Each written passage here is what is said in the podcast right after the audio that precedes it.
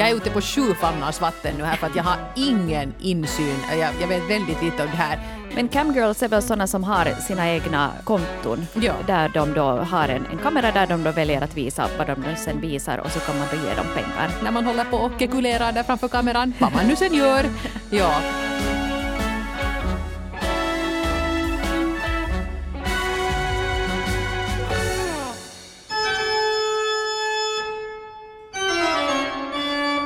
Hjärtligt välkommen till relationspoddens Biktbås. Biktbåset är öppnat igen det här på publikens stora efterfrågan. Och I relationspoddens Biktbås får man bekänna sina innersta hemligheter och välkomnas med kärlek. För det behöver vi ju alla ibland. Få berätta de här sakerna som man inte riktigt vågar berätta och kanske ventilera dem med någon. Och vi brukar ju ha det här biktbåset öppet alltid nu och då. Ja, och framförallt verkar det, att, eh, verkar det som att ni är många män där ute som behöver det här biktbåset. För att när vi gör de här temaavsnitten så är det alltid ja, en, en ordentlig majori, majoritet av karlar som skriver. Ja, det är ju så. Ja. Det, det brukar vara ganska mycket snuskigheter också. Och, Ja. och det har det varit den här veckan också. Abbedissorna tar emot med jämnmod. Ja, och, vad heter det? Som sagt, vi har läst allt och vi, vi, vi är med er. Och vi ska ta här i den här veckans avsnitt av relationspodden Norren och Frans alltså då, och avhandla era innersta hemligheter och se att är det nu egentligen så, så himmelens farligt, det som ni går och grubblar på själva. Precis, och jag hoppas också att det, det är så här känns bra att lite att få, få liksom lätta på trycket och skriva av sig. Det blir inte bara snusk, det blir faktiskt ganska så där blandad kompott här nu. Men vi ska kanske kunna börja här med ett, ett ganska så här känslosamt och besvärligt brev som särbon har skrivit till oss. Min sambo gick in i en livskris för en tid sedan. Hen började gå i terapi och terapeuten rådde henne att bo för sig själv en stund för att kunna processa saker och ting. Vi bor nu skilda sedan ett par månader tillbaka. Den här livskrisen har legat och grott ett tag och förhållandet fungerar egentligen inte heller förrän vi flyttade isär. Officiellt är vi nog ett par ännu, men vi har haft ganska lite kontakt den senaste tiden när jag nu egentligen inte kan göra något annat än att ge den andra tid och utrymme. Vi har ett långt förhållande bakom oss så det här får mig förstås att ifrågasätta en massa saker. Jag tror att förhållandet skulle gå att rädda om vi båda verkligen vill jobba för det. Samtidigt blir vägen tillbaka längre dag för dag och en separation skulle ske relativt smidigt nu då vi redan bor isär. Det känns hemskt att ställa krav på någon som går i terapi men i något skede måste jag gå vidare. Den här terapin kan ju ta flera år i värsta fall men förhållandet kommer ju ändå knappast att hålla om den ena parten inte vet vad den vill i livet. Men när ska jag ta upp det här med min partner? När är det dags att gå vidare? Det här är svåra frågor som knappast har några enkla svar men jag är tacksam för tips och råd, skriver särbon. Hmm. Jag blir ju väldigt glad för att de har vågat ta de här stegen redan. Att gå så pass långt att A, börja i terapi och inse att kanske det är bättre att vi bor isär ett tag. Det här är ju väldigt svåra saker för många att börja med överhuvudtaget. Så att ni är ju båda redan på en god väg mot någon annan typ av lösning. Personligen så tänker jag att den här brevskrivaren vill att vi ska bekräfta det som särbon redan vet, det vill säga att det här kommer inte att funka. Det är den liksom känslan som jag får av det här. Och ibland kanske man också kan känna att just av pliktkänsla att man blir kvar och speciellt om den andra mår dåligt och är en livskris. Vem vill sparka på någon som redan ligger? Men man måste ju också tänka på sig själv.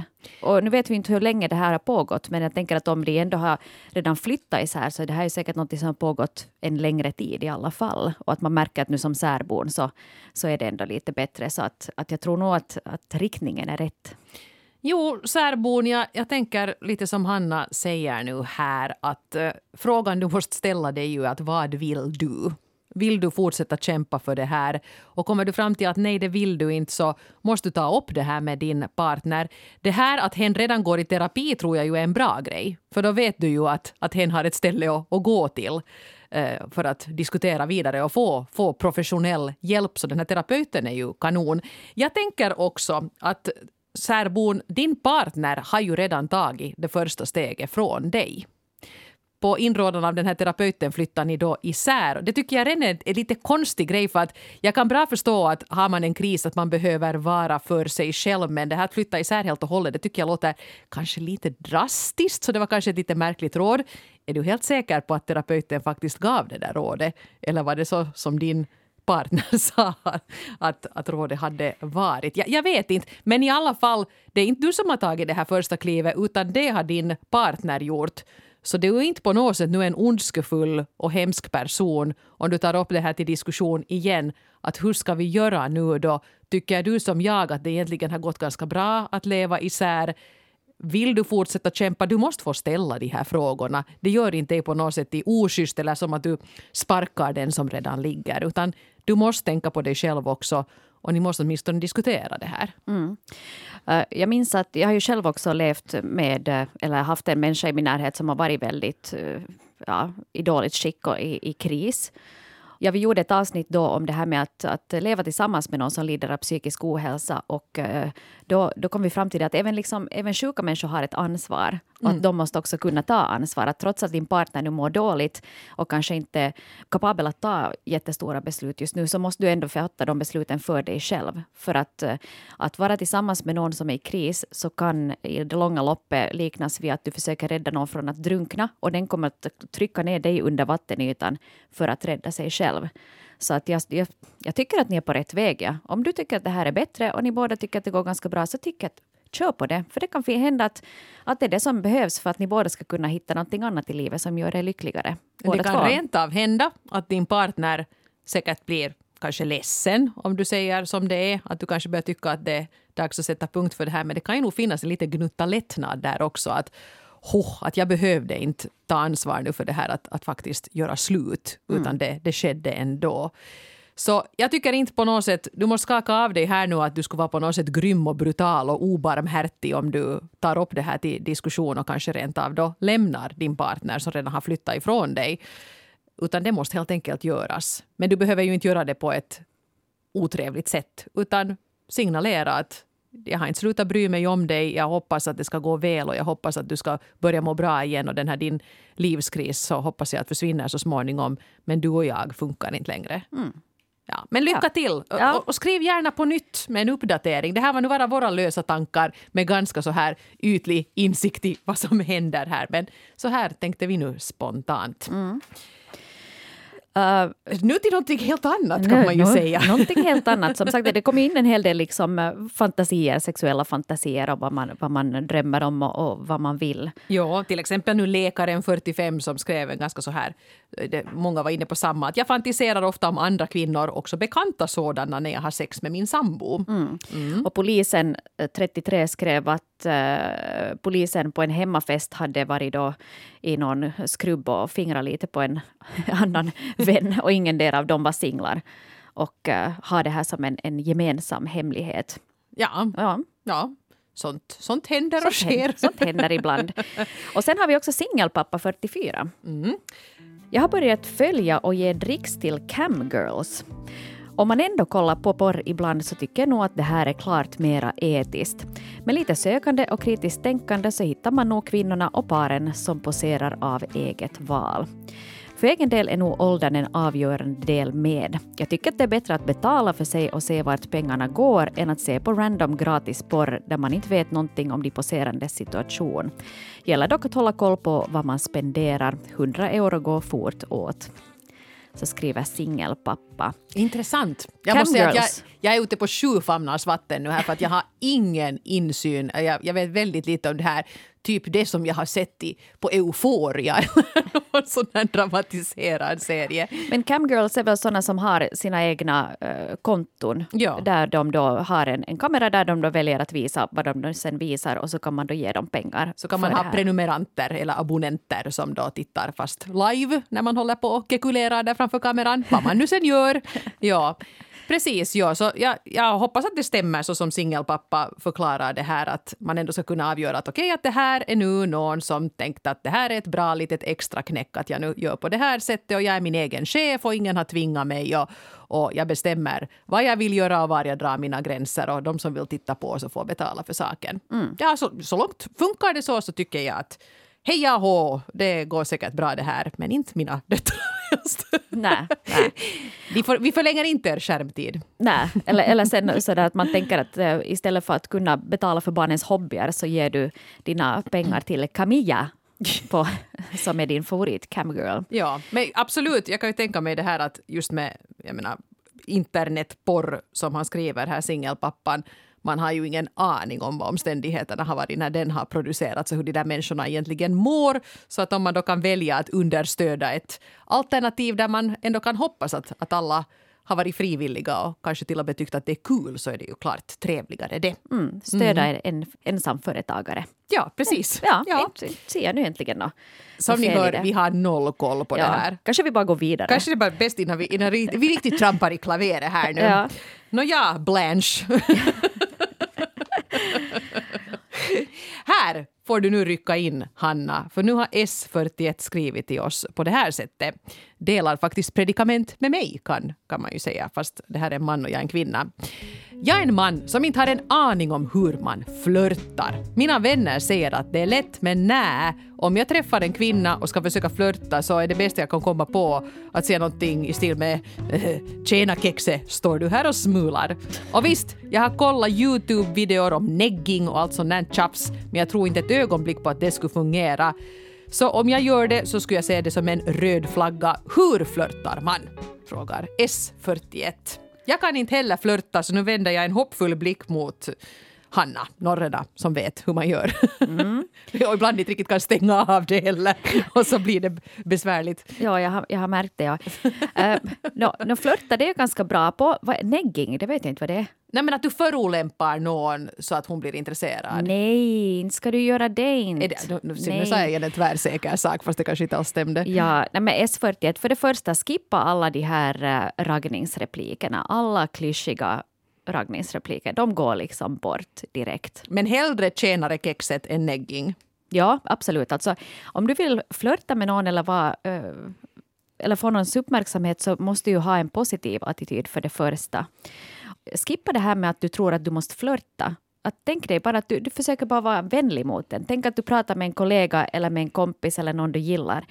Fråga den om någonting. Men hej, hur går det med dig idag? Eller vad har du gjort idag? Och lyssna, ställ en, ställ en följdfråga. Titta personen i ögonen. Och gå inte för nära, och, men våga liksom ta kontakt. Och det är ibland lite besvärligt det där med just fast ögonkontakt är det mest naturliga som vi har. Så att sen om du är intresserad av någon så kan det vara besvärligt. Stå inte och stirra men att försöka bara vara vänlig och charmig, ge en komplimang om det känns naturligt och, och liksom vara intresserad. Mm. Det är nu det allra bästa och enklaste. Och jag tror att kanske just att ta bort den där, den där liksom pressen på att nu ska man flörta. Jag tror att om du är vänlig och, och liksom ser trevlig ut och intresserad och, och liksom är snäll och fräsch. Mm. Men det kommer man faktiskt ganska långt. Inte behöver det vara något desto mer konstigt.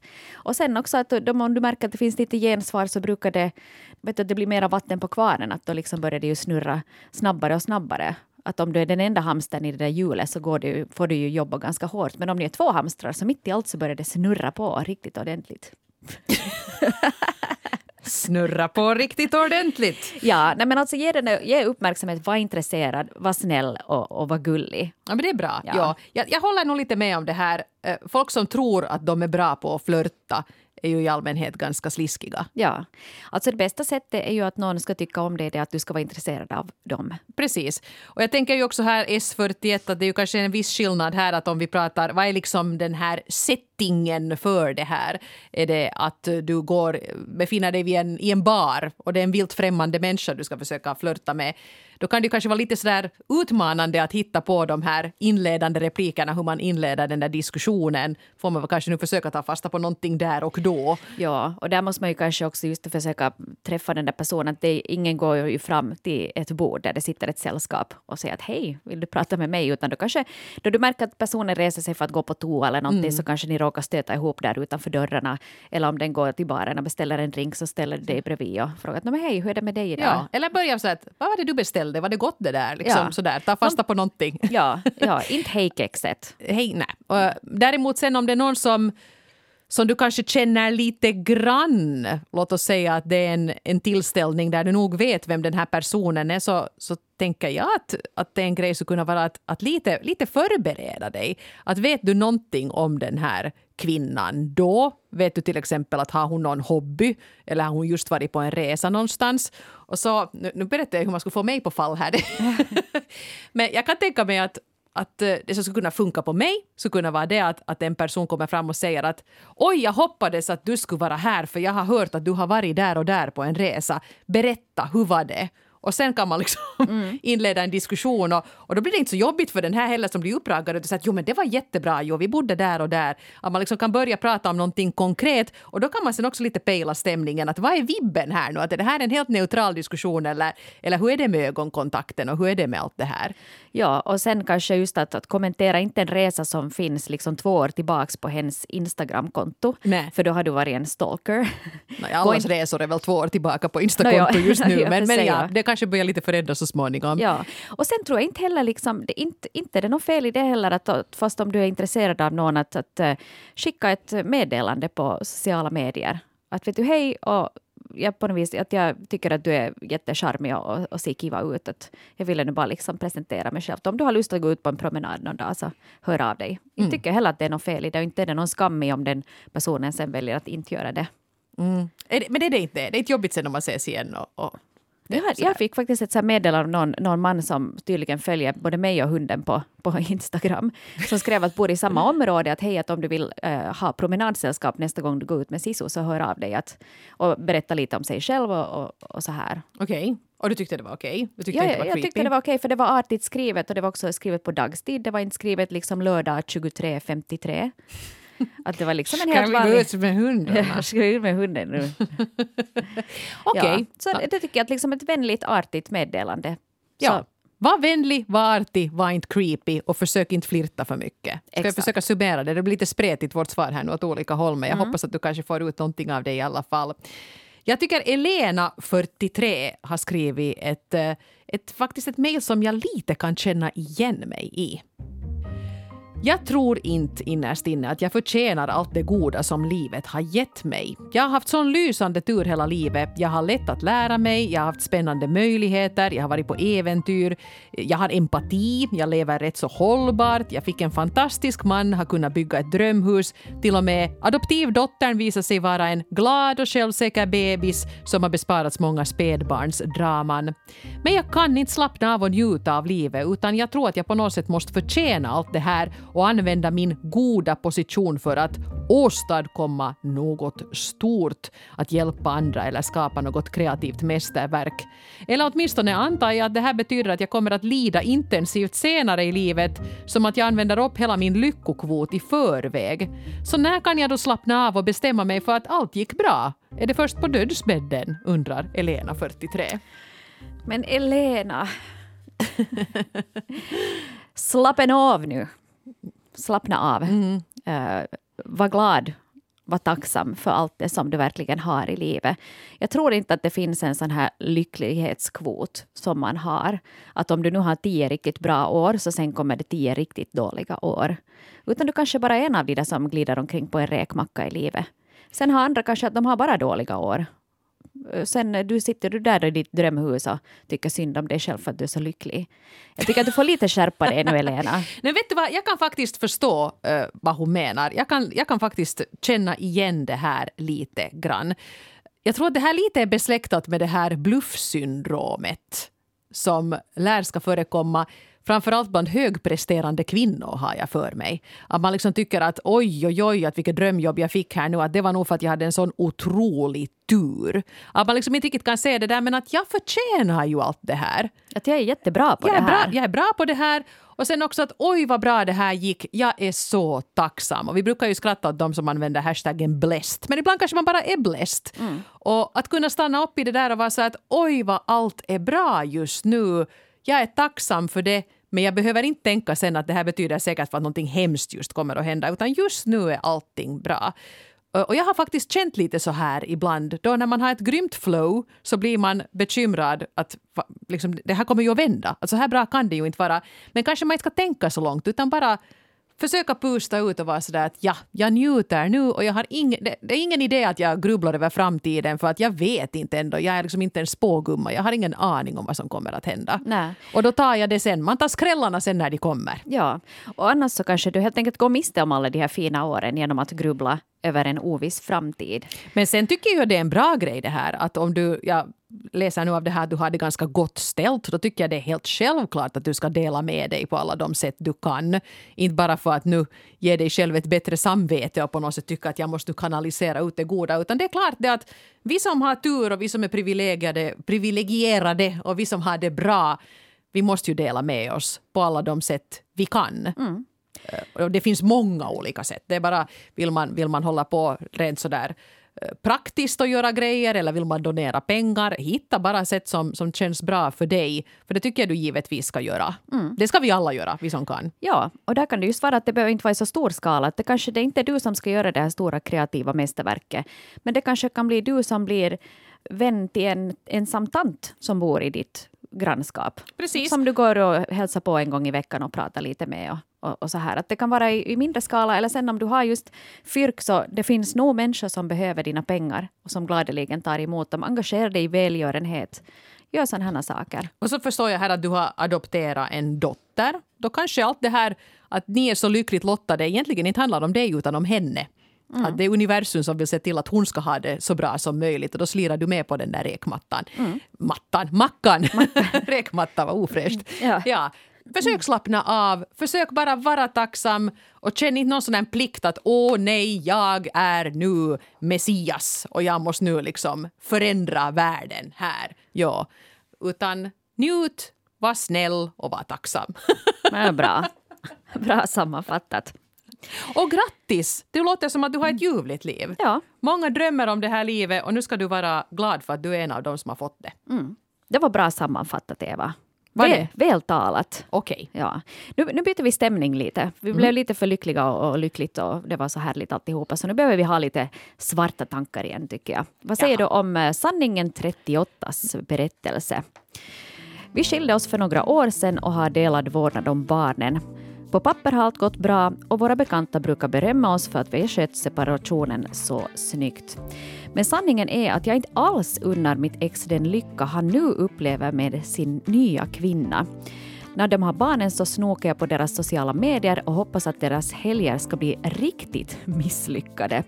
Om barnen till exempel berättat att det regnat när pappa och ex tog dem till Borgbacken så skrattar jag ihjäl mig inombords. Men utåt säger jag förstås att oj så synd. Jag vill inte heller ha tillbaks mitt ex så det handlar inte om det. Men jag irriterar mig på att han har blivit en sån superpappa och superpartner sen vi gick skilda vägar. För när vi var tillsammans, då hade han alltid en massa bättre saker för sig. Skriver sanningen 38. Som missunnar exet lycka.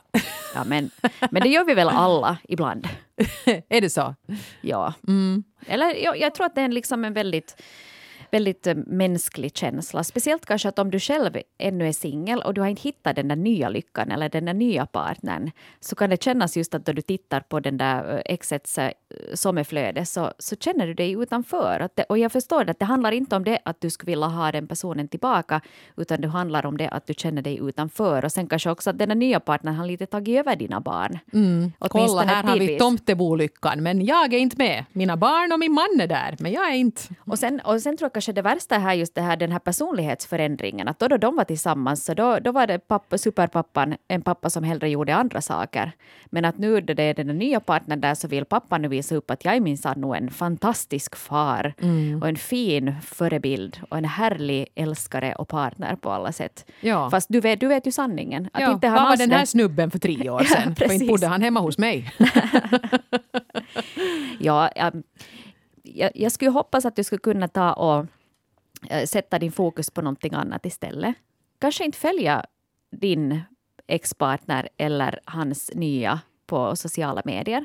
Kanske titta på någonting som istället ger dig glädje och inspiration att eh, skapa ett nytt liv för dig själv. Det, låter ju, det låter ju väldigt klyschigt, men ibland så det, måste man ju bara tvinga sig själv att inte stalka om man bara börjar må dåligt av det. Det är en bra, en bra poäng. Sen tänker jag nog också att det är ju på en ganska oskyldig nivå det här. Att den här vår brevskrivare önskar ju liksom inte typ livet ur exet utan hon tycker att hon, ska, hon är lite skadeglad för att det har regnat när de har varit på Borgbacken. Det är ändå ganska oskyldigt. Mm. Så att om nu lite piggar upp och var så här ja, le i mjugg och sen bara så här åh vad trevligt! Oj, ja. ni ska till Högholmen, ska ni hälsa björnarna från mig! och liksom hålla uppe den där fasaden. Det kan ju hända att hon får lite en kick av det också, att vara så här lite Jekyll och Hyde. ja.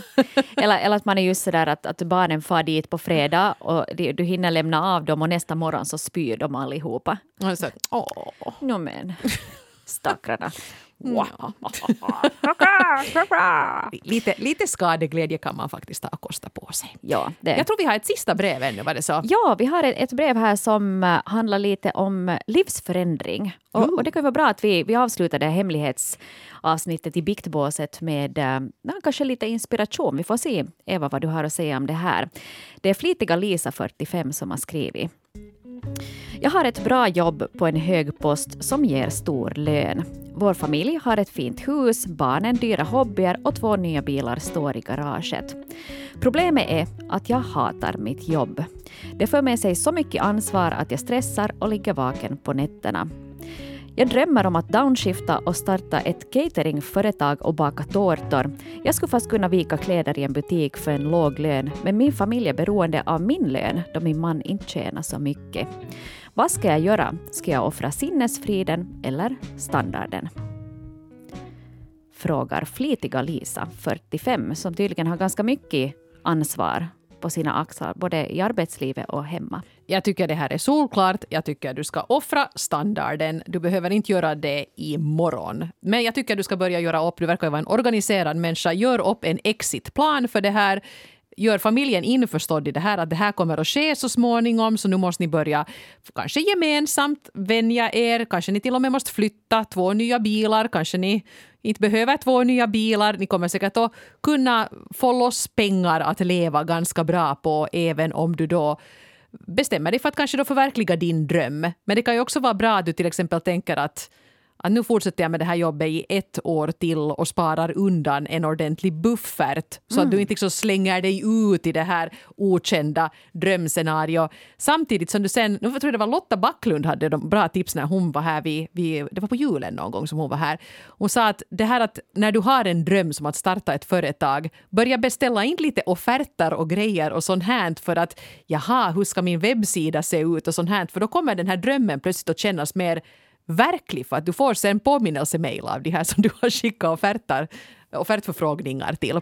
Det där är jättebra. Och hon, det där avsnittet var ju bara eh, ja. en halvtimme pepp. Så du ska lyssna på det, ja. vårt pepp-avsnitt med, med Lotta Backlund. Du kan börja med att göra det och så börjar du fantisera varje ledig stund om det här tårtföretaget, cateringföretaget som du vill starta. Och så börjar du fundera, göra en strategisk plan för hur du kommer dit. För du har ju jättegoda förutsättningar att komma dit. Om du redan nu förtjänar bra kan du säkert lägga undan. Och så tycker jag nu faktiskt inte att det är inte schysst av dig som familjeförsörjare att säga att hörni att nu är det slut med hockeyn och ridlektionerna eller så måste vi hitta på något budgetalternativ de kommer nog att klara sig. Men det är verkligen inte meningen att du ska nötas sönder på ett krävande jobb där du inte trivs och som får dig att må illa. Mm. Så tänker jag. Det låter jättebra.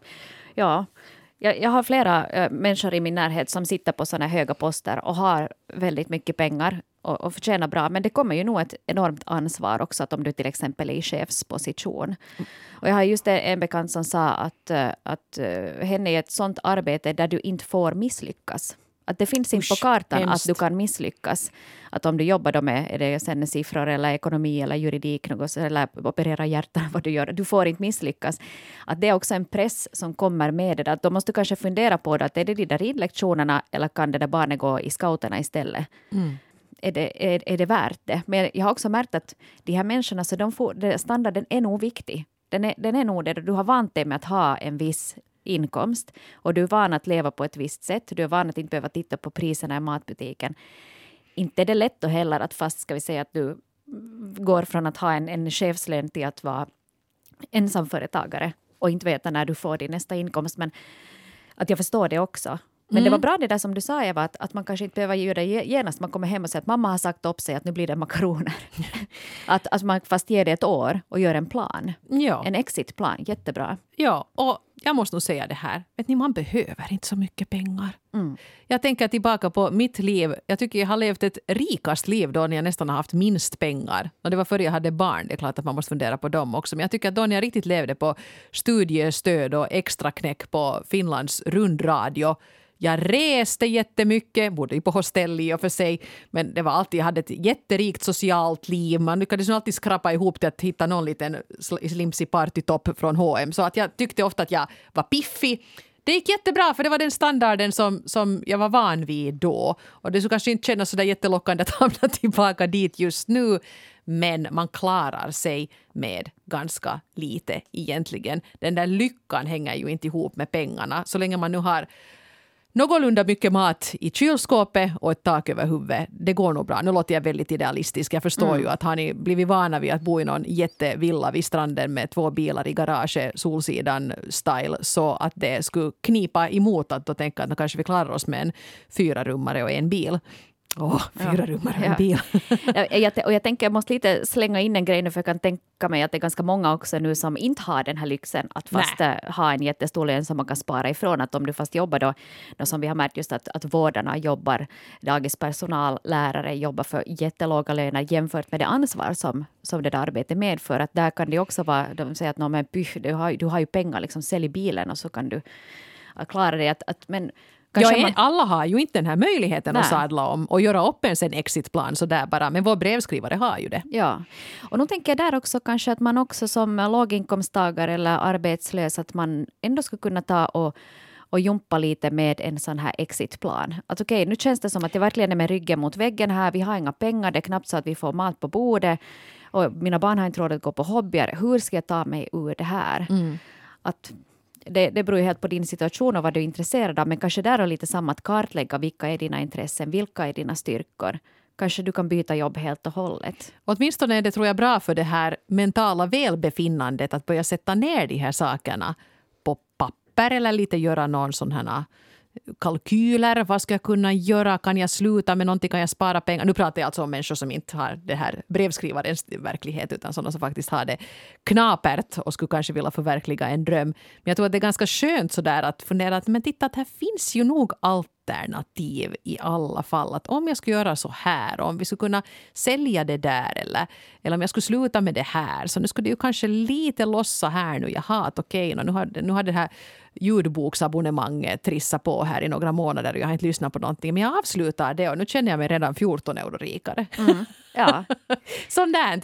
Det liksom är bara jag, skulle kanske säga att det är det man får göra. Men faktiskt än en gång måste jag tipsa om vårt avsnitt med Lotta Backlund som du hittar om du scrollar lite tillbaka på Yle Arenan. För där var det pepp för hela slanten. Ja, jag har för mig att det var det, var det första avsnittet det här året. Det var nyårspepp med, med Lotta Backlund ja. som det hette. Så absolut, hon är, hon är en sann inspiratör. Så gå in och, och lyssna på det avsnittet.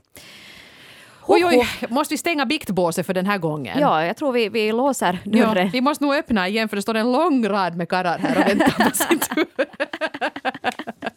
Men ni får vänta ett tag. Ja, vi återkommer med ett annat äh, biktpåseavsnitt inom kort, ska vi säga så. Yes. Hej, tusen tack för det här. Inte var det ju så hemskt, det var inte härligt Nej. att dela med sig. Och jag vill bara ännu säga som en liten brasklapp här till sist att det här var ju nu Två glada medmänniskors ganska spontana reaktioner. Ta allt vi säger med en nypa salt. Men kanske ändå att ni får en känsla av att ni nu inte är ensamma med era hemligheter och funderingar för att vi har suttit här lite och stött och blött dem. Och mycket kärlek till er alla. Tack till er som skrev och lycka till. Jag hoppas att det går bra. Guds välsignelse.